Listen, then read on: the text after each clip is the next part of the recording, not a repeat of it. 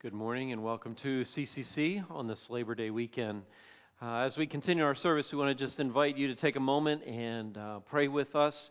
I want to pause to remember those who have faced the difficulty and suffering uh, through the devastation down in Texas. Um, we, uh, if you saw the email, we've collected some things for them. If you weren't able to get those to us, we'll still be collecting things on Tuesday.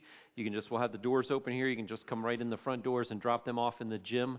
Um, we'll send that list out again uh, to everyone so that you can see that list again uh, and pick up some items that you can drop off for them. So let's just take a moment and pray that um, God will be at work uh, through and with those who are going through this very difficult time. God, we just pause this morning and uh, lift up to you the many people who've faced this incredible um, loss. Lord, we pray, first of all, for for the church communities that are down there um, as they seek to not only care for those in their own community, but also, Father, the extended community at large. Um, as they have this overwhelming opportunity to do good and to bless others, and may our gifts be added to what they're already doing um, in that community as it's taken down this week. Or we pray for uh, the public officials, those that are trying to navigate, um, just helping people get back in their homes and and uh, helping those to get aid and assistance that need that. Um, and God, last of all, we just pray for the people. Um, some who've lost a little, some who've lost a lot, some who don't know what the future holds. They're still in shelters this morning. Um, we just pray that in the midst of all of this tragedy and loss and pain, that um, they would become more aware of you than they ever have been, God. That if they don't know you, that somehow through others loving them and serving them, they might recognize that there's someone greater than themselves walking with them through this difficult tragedy. And Father, we also just lift up those who maybe know you, but this is just a time of great heaviness, like we're going to talk about this morning. Um, God, help them to find a hope that is beyond themselves, a hope that can only be found um, in you through this very difficult time. Help our prayers and our gifts uh, to be part of what you use to walk them through this time. In your name we pray. Amen. Well, last week we began a series entitled Soul Detox, and many of you may have heard or tried different kinds of detoxing um, of your physical body, whether it's your liver or Whole Foods or, or um, you know, Whole 30 or some type of diet to eliminate all the things in your body that shouldn't be there. And I suggested last week that we paid a lot of attention to detoxing our bodies, but we haven't really paid attention to detoxing our soul. And that's based upon the premise that we are not a body with a soul, but we're a soul with a body. Let me say that again. We're not a body with a soul, we're a soul with our body because as much as we don't like to accept the reality, there is coming a day when our physical body will one day come to an end. We will stop breathing, our body will stop functioning, and um, that body will decay and disappear and be gone. But our soul, the deepest part of us, will live on forever somewhere. And so we, we started last week just exploring what are some things that are part of our soul that we want to move out of our soul, that we want to try to remove from our soul. And last week we explored the whole issue of a restless soul. A restless soul. And a soul that can't be at rest, a soul that can't be at peace, a soul that can't calmed down and said, What would it take to be rested in my soul? And I suggested a couple things for you. We talked about being still, we talked about waiting on God, and we talked about reflecting on God's goodness in our lives. And I challenge you to stop sometime this week, daily, and sit for five minutes and just reflect on God's goodness, just to still your soul. And I'll be the first to admit this is really hard. I didn't do very well this week. And so we're going to keep talking about it. I'm going to keep challenging you to look at what does it take for you to be still so that God can do something inside the deepest part of you, inside your soul. This morning we want to continue that series, and this morning we want to look at the heavy soul. The heavy soul. And some might call it the heavy heart. Some might say it feeling down or blue or depressed. Um, but we're going to talk about the heavy soul. And as I thought about this subject, it's not something that's for me been a struggle for much of my life to navigate feeling kind of down or blue or heavy. Um, but there was a season in my life where I first experienced in an overwhelming way. It was at the end of my sophomore year in college. A relationship that was very important to me had ended. My best friend had gone uh, into the Marine Corps and had gone down to boot camp for the summer. Um, I was working in a bottling factory where all I had to do for 12 hours a day was try to stay awake and make sure the bottles didn't fall down and jam up the whole machine. Um, and um, and I was in a very difficult place, very difficult place didn't have family or friends that could really talk through this with me, help me sort it out, figure out what was going on in the inside. And I felt incredibly, incredibly alone. Um, and it was during that time where God did some pretty remarkable things in my life. But since that time, I've had moments and times where I can feel myself kind of feeling a little down, almost a little blue, if you might say. Um, but there's other times where there's been seasons, not just a moment, not just a day, but extended periods of time where I felt this, and through the help of trusted counselors and close friends, have been able to walk through that. The reality is, depression, feeling down, feeling heavy, is something that likely the majority of us will all face, not just once, but at multiple times throughout our lives. Statistics say that about 10% of the room this morning is currently feeling down and depressed right now. And I won't ask you to identify yourself, but you know, for, for you know the things that are going on in your life that we're going to talk about today. And what do you do about that? What do you do about that? For some people, it's such a deep issue, they actually have to have some medical assistance because their body doesn't produce the chemicals necessary for them to have a balanced perspective about life. For others, we just try to bury it, and sometimes we just try to wait it out, hoping it will go away, and it usually doesn't. Unfortunately, ladies, you're likely to battle this more than guys. Um, and this keeps growing in our culture. Studies say that about 20% of people, or the, the number of people diagnosed with actually some form of clinical depression increases by 20% every year. And at this time in our history, there's more cases of what's called low grade depression than at any other time in human history. And so it's something that we are uh, that everybody faces at some point in time and seems to be a growing issue this heaviness of the soul. And so, what do you do with a heavy soul? How do you detox a heavy soul? Well, the first thing that you have to do is you have to ask yourself the question why is my soul so heavy? Why is my soul so heavy? Uh, the psalmist asked that same question in Psalm 42 when he says, Why, my soul, are you downcast? Why are you so disturbed within me? the psalmist was asking that same question, trying to explore that. And this morning I want to suggest that there's a couple reasons for us feeling like we have a heavy heart. The first reason is that a heavy, we're heavy with hurts from the past. Heavy with hurts from the past. There's a prophet in the Old Testament by the name of Jeremiah. A prophet was someone who spoke for God. And Jeremiah was someone who wrote this book in the Old Testament called Lamentations. Um, and he wrote this book after he observed um, his homeland Jerusalem, the land of Israel, being captured by the Babylonians. The Babylonians captured the king and all the important people, took them all back to Babylon. Then they went through all the buildings, stripped everything of value, and then after they stripped everything of value, they burned the whole city to the ground. And Jeremiah observed all of this. And after observing all of this, he wrote this book called Lamentations with a heavy, heavy heart. And look what he wrote in Lamentations chapter 3, verses 19 and 20. He says, I remember my affliction, my wandering, the bitterness and gall. gall. I remember them. My soul is downcast within me. He reflected back on his life, and as he reflected back on his life, he recalled some of the bitterness and some of the suffering, some of the pain that, that he was dealing with. And the present heaviness that he experienced was because of things in the past. Those things in the past may be things that you've buried and you don't want to think about any longer, but they just have this painful level of resurrection. They keep showing back up. Or maybe events or circumstances have stirred things up and forced you to face some things in the past that you've not ever faced before. But how many of you would say, you know, I've got some heaviness today and it's because of some stuff from the past? My hand's up this morning. Anybody else out there? A few of you? You know, got some heaviness because of some stuff. And you're not quite sure what to do with it. Maybe you are doing something, but you're in the middle of it, or maybe it just kind of shows up in waves, but there's just kind of a weight about that. A second reason for this occurring is um, this heaviness is heaviness with concerns in the present. Heaviness with concerns in the present. Um, Job, in Job chapter 4, verse 5, it was said this of him, but now trouble comes to you and you are discouraged. It strikes you and you are dismayed. No surprise Job's feeling troubled, is it? Job lost his whole family, he lost all of his possessions. It's no surprise that Job is feeling troubled and a weightiness, a heaviness of his soul. And so, what's the trouble you're dealing with in the present? Is it a loss of job? Maybe you can't find a job.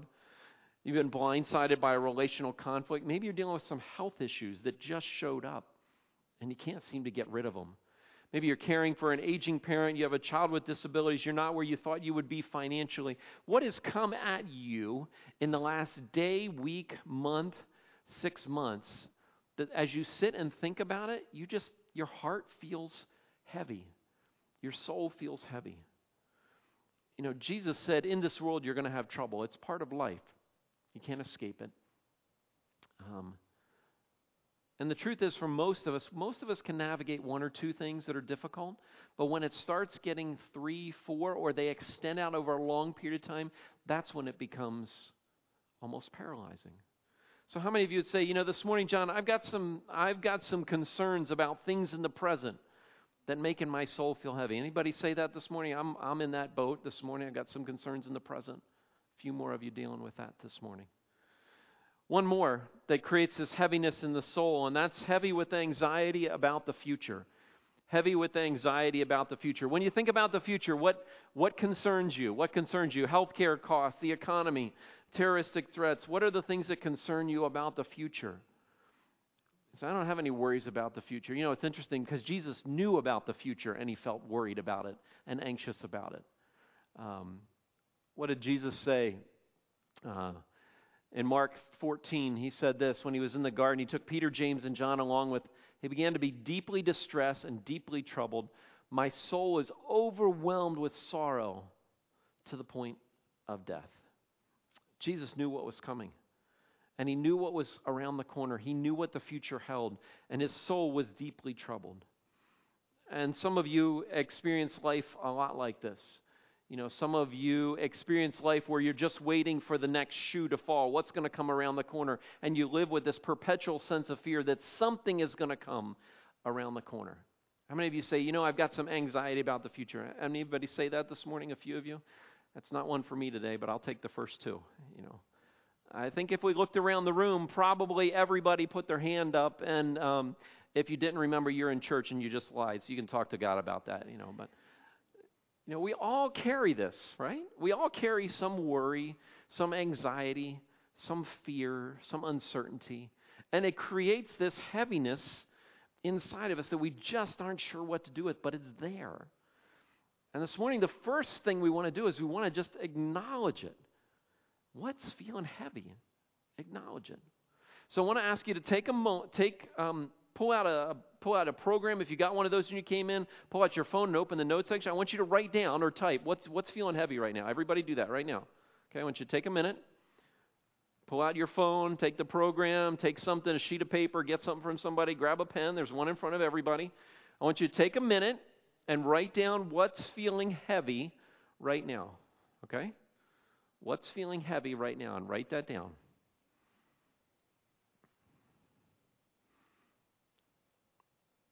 Is it a hurt from the past that's feeling heavy? Is it a concern in the present that's feeling heavy? Is it an anxiety about the future that's feeling heavy?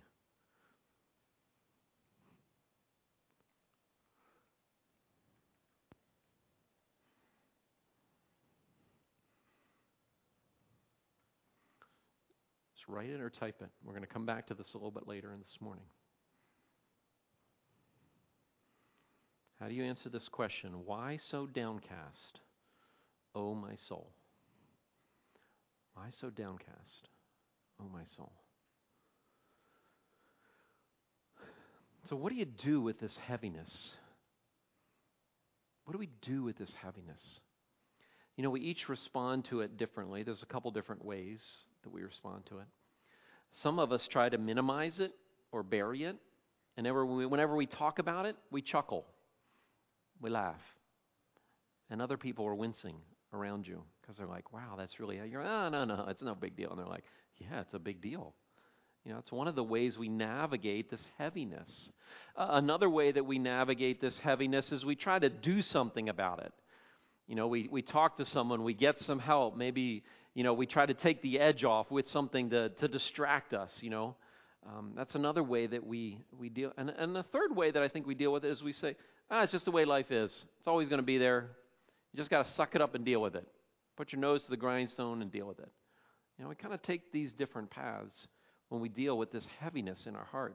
But I want to talk specifically about this last one. We kind of have this view that that's just the way life is. You know, even Jesus said there's going to be trouble, and you just got to deal with it.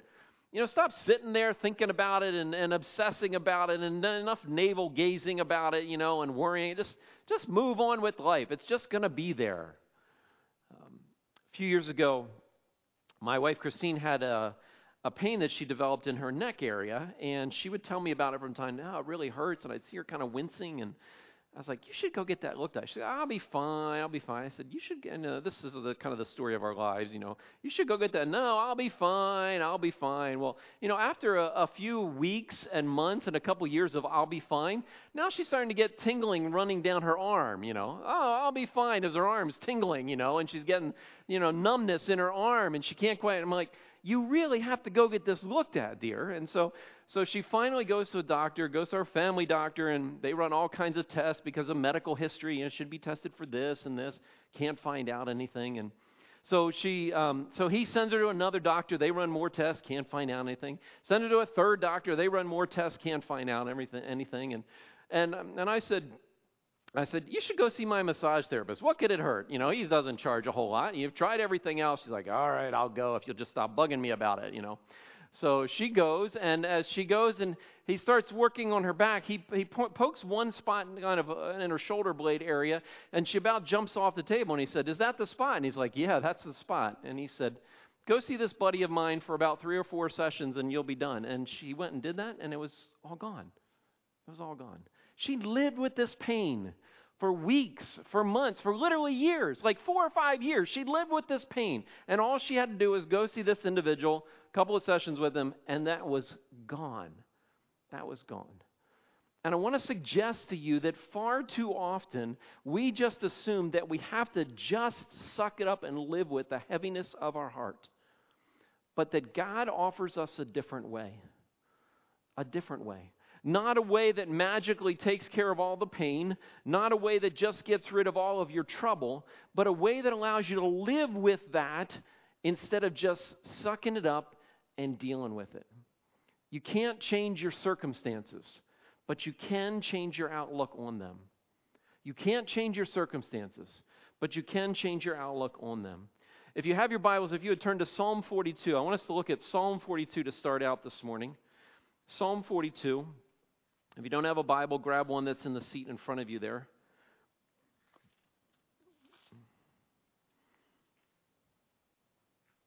Psalm 42. It's on page 452 in the Bibles that are there in front of you.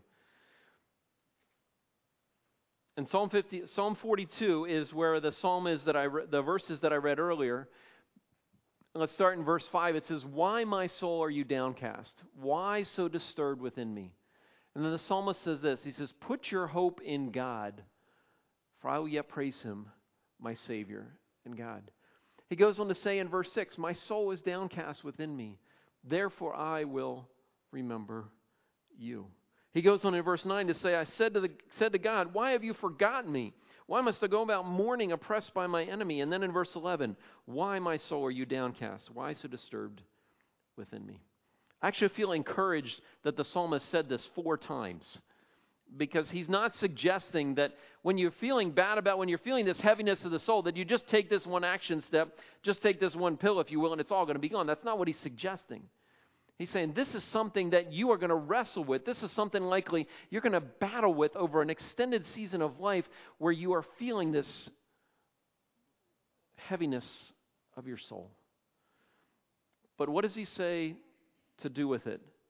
He says, Put your hope in God. Put your hope in God. You say, John, that sounds like a nice Bible pastor answer. Um, but how do I do that? How do I put my hope in God? How do I do that? Well, that's what I want us to spend the rest of our time talking about. And the first step is for you to do is for remember God's faithfulness in the past. Remember God's faithfulness in the, in the past. Recall the way God has shown up for you before now. Before now. Let's go back to Lamentations, the guy that saw his city burned to the ground. Jeremiah. Look what he says. He says, This is the verse we looked at before. I remember my afflictions, my, my bitterness, my soul was downcast. Okay, we got that. Then what does he do? He said, Yet this I call to mind. So he's remembering something, he's bringing something back. And therefore, what is the result? What does he have? Let's say it together. What does he have? Hope. Can we say that a little louder? What does he have? Hope. He has hope. Because, why? Because of the Lord's great love. First of all, we're not consumed. And the way I see that is He's saying, you know what? I'm alive today. That gives me hope. Air's going in and out for another day. I have some hope because of that. Not only am I alive, but he also says God's compassion, his compassion towards me never fails. His compassion never fails. God's mercy and his grace, what he offers to me, his compassion, his sense of understanding and being present with me, it never, never fails. It's always there for me. They are new every morning. Great is your faithfulness. Every day, God has something for us that will give us what we need to make it through that day. It's going to be new, it's going to be different. It doesn't come the same way every day, but it's going to keep showing up. It's going to keep showing up. And so I sat for a few minutes and I thought about how has God been faithful to me? How has God been faithful to me? And I just came up with this short list. I said, God protected my heart from harmful influences when I was young. God provided financially for me when I was in college and grad school. God directed my steps to the location for an internship at the end of grad school. God provided for Christine and I to be able to start a church. God walked with us through a season of infertility. God worked in the lives of many of you who came to Jesus and have grown up in your faith. God walked with me through years of processing pain in my life. God's provided hope in a dark season of my life. God met me in the solitude of my sabbatical, and God provided for CCC this amazing facility, resources, and personnel to continually see it transformed over the past three years. And that was just a couple minutes of sitting down thinking about God's faithfulness in my life. His faithfulness. And so, part of the way that we find hope when we are living with a heavy heart is to say, God, where have you been a part of my life in the past? Where have you been a part of my life in the past? And one thing that I'm learning right now, and I was having a conversation with someone about this just the other day, is I'm starting to continually discover where God has even shown up and been there in the hurtful, painful, devastating times in the past where I didn't know where God was. The reality is, God is always there. God is always there. Say, John, how is God there in the abuse? God is always there. Say, John, where is God in, in the suffering and the agony and the, and the abandonment and the betrayal? God is always there. Now, God didn't choose to rescue me or rescue you in the way I thought it should have happened, in the timing it should have happened, but God is always there. And part of our journey of faith is to recognize as we walk back, as we process painful things, as we walk into those things and we see God there in ways we never saw Him there before. But God is always there. And so as you remember God's faithfulness in the past, my challenge to you is not just to remember the good things that God did, but to recognize and see His presence even in the painful things that you have walked through in life. The lonely times, the dark times. Where was God? He is always there. And His faithfulness shows up to us in our pain, in our struggles, in our joy, in our happiness, in our, in our peace. God has uniquely and mysteriously always been there for us always been there. You know, one thing I've come to recognize as I sit and talk with people I know I feel like I know less today than I knew 10 years ago about how to help people deal with the struggles in their lives. And so often I sit and listen when you talk to me in the lobby or you say, John, can I stop in and talk to you? And I, I, I find myself at a loss for words more often than not. But I know the one thing that I can tell you is I can tell you no matter what you are going through, God is with you right now. He is with you. He is with you. And if you are one of His children, if you are one of His own, He will never, never, never forsake you or abandon you. And so, as you remember God's faithfulness in the past, how has God been there for you? How has He been there? How has He walked with you through the good times? How has He provided and blessed? How has He been present in the pain and the suffering? How has He answered your prayers? How has He been there in the darkest night of your soul? Remember God's faithfulness. The second is to do this cry out to God in the present. Cry out to God in the present. You're there in Psalm 142. I want to ask you to turn forward in the book of Psalms to Psalm 142. Psalm 142. Just put a 1 in front of the number, flip over a few pages till you find Psalm 142. Psalm 142. And Psalm 142, David is crying out to God. And he says in verse 1, he says, I cry aloud to God. He said, I lift up um, I lift up my voice. I pour out my heart before him for I tell him all of my trouble. Goes on in verse 3 to say, When my spirit grows faint within me, it's you who watch over me. I have no refuge. No one cares for my life. And then in verse 5, he says it again I cry out to you, O Lord. David gives us a pattern here that when life seems hopeless, when our soul is hurting, when we don't know where to turn, that God invites us to come and cry out to Him. To come and cry out to Him. Look at the rest of this verse. He says, David says, You are my refuge, my portion. Listen to my cry, for I'm in desperate need. Rescue me from those who pursue me, for they are too strong for me. You know, it's amazing in my house my my wife can be another part of the house and I can hear her ask she can ask for someone to come and help. And the response is sometimes met by help. I'll just be honest. But if I hear her cry like like she tripped or stumbled or fell, guess what happens? I'm out of my seat in a flash and I'm down those steps. Where are you? Are you okay? What happened? There's something about a deep cry that moves us to act. And God invites us when you are at that place, not when you're saying, anybody out there could give me a hand, not, not in that place, but when you're in a deep, desperate place and your heart is heavy, God says, bring that to me. Bring it to me. God can handle when you bring it to Him. He can handle your honesty. He can handle your rage. He can handle your confusion. He can handle your uncertainty. He can handle all of that. He says, Bring it to me. Bring it to me.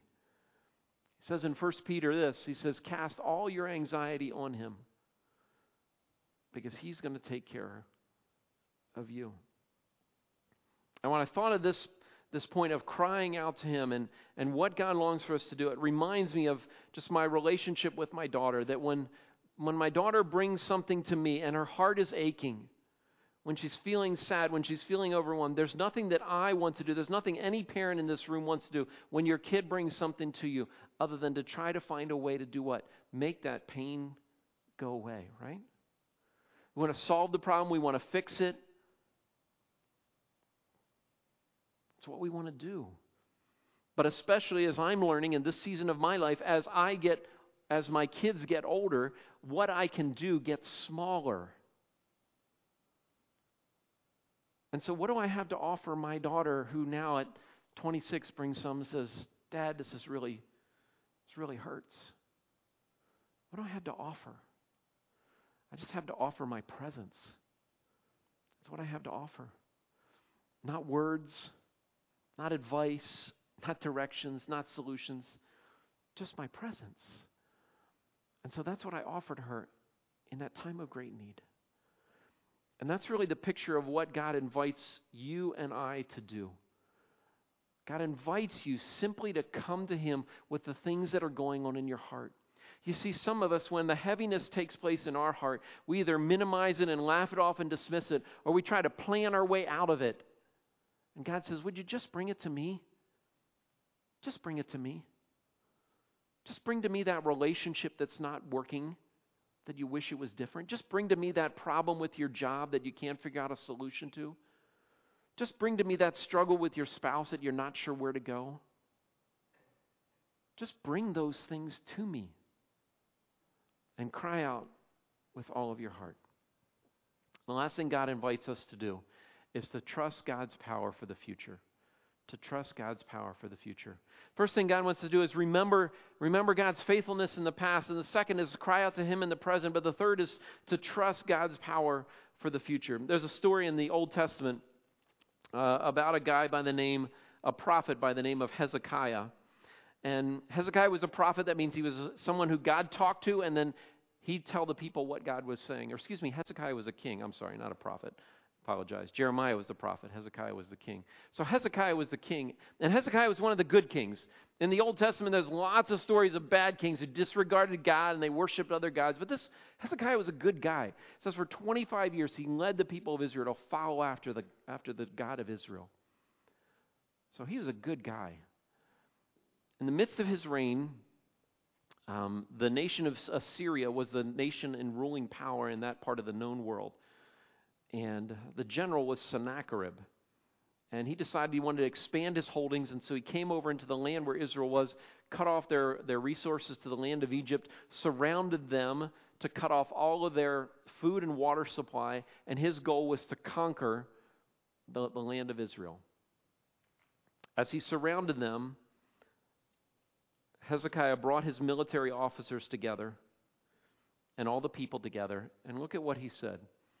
He said, Be strong and courageous. Don't be afraid or discouraged because of the king of Assyria and the vast army.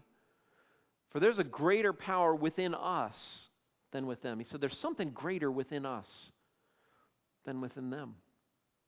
He then goes on to say, With him, speaking of the, the Syrians, is the arm of the flesh. But with us is the Lord our God to help us and to fight our battles. And the people gain confidence from what Hezekiah, the king of Judah, said. What did, what did Hezekiah say? Hezekiah said, Yeah, there's some strong, there's, a, there's an army out there. I'm not going to tell you there's not an army out there. There's an army out there. And he's got some forces, but his forces are limited because all he has is his forces. But we have something greater than ourselves. What do we have? We have the Lord our God to help us fight our battles. They have what they have. We have what God has. They have what they have. We have what God has. What was the result? Let me read this for you. In verse 20 of 2 Chronicles 30, 33, King Hezekiah and the prophet Isaiah, son of Amos, cried out, to the, I uh, cried out in prayer to heaven about this. And the Lord sent an angel who annihilated all the fighting men, the commanders, and the officers in the camp of the Assyrian king. He withdrew to his own land in disgrace. When he went out to his temple of his God, some of his sons cut him down with the sword. So the Lord saved Hezekiah and the people of Jerusalem from the hand of Sennacherib, king of Assyria, and from the hand of all the others. He took care of them on every side. So, how do I hope in God? How do I hope in God? One of the ways you hope in God is remember how God has come through for you in the past. Another way you hope in God is you cry out to God in the present. But the last way you hope in God is you trust in God's power for the future. Not in your power, not in your creativity, not in your plans, but you trust in God's power. Not yours, in His. Paul says in Ephesians, he says, the same power that raised Jesus from the dead is alive in you. See, God can do something about this in your life. In my experience, God will rarely do it in the time you want it done. God will often never do it in the way you want it done. But God will always show up somehow demonstrating his power in our lives. I mean, think about it for a moment with me. The power of that raised Christ from the dead is the same power that opened the Red Sea. It's the same power that tore down walls of cities, is the same power that defeated a giant with a single stone, is the same power that rescued a prophet by having him be swallowed by a fish and live inside of him for three days, is the same power that fed thousands of people with just some loaves and a fish, is the same power that calmed the seas and cast out demons. This same power is available to everyone who's a follower of Jesus to live and battle through this heaviness of the soul that we live that we face.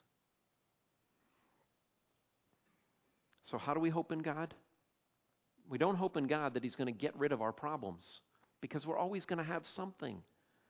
We're always going to have something. But we hope in God by remembering His faithfulness, by crying out to Him, and by trusting that His power is somehow going to rescue us, somehow going to deliver us, even if I have no idea how that's going to happen currently, right now. So, why so downcast, O oh my soul? Why so downcast? What's heavy on your soul today? What's heavy on your soul today?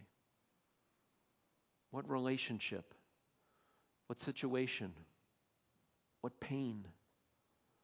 What struggle? What questions is heavy on your soul today? Why so downcast, O oh my soul? Put your hope in the Lord our God. I want you to pull out that sheet that you had earlier. Pull it out. Pull it up on your phone. Things that are heavy. Um, I want you to take the next minute, and I just want to invite you to cry out to God with those things right now. And then I'll close in prayer. So take the next minute and do that.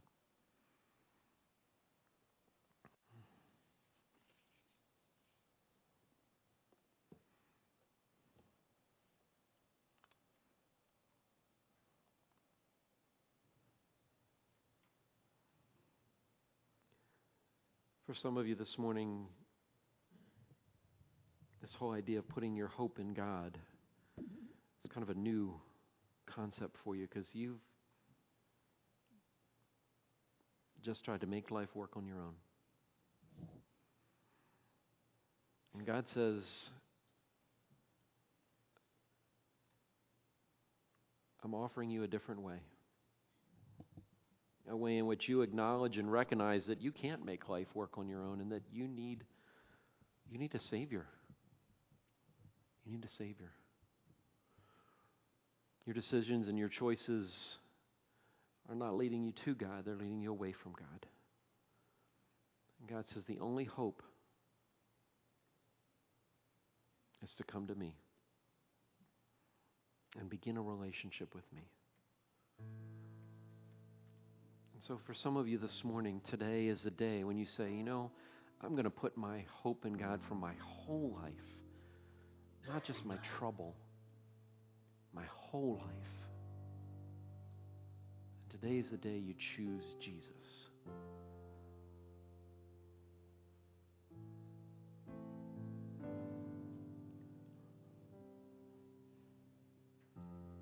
For others, come in with a heavy soul, a heavy heart. And my prayer for you today as you walk out is that you will have hope, not in my words, but you will have hope in your God. That He's been faithful to you in the past, that He's waiting as a father waits for His children to bring things to Him in the present and that He can't wait to demonstrate His power in ways that will blow your mind in the future.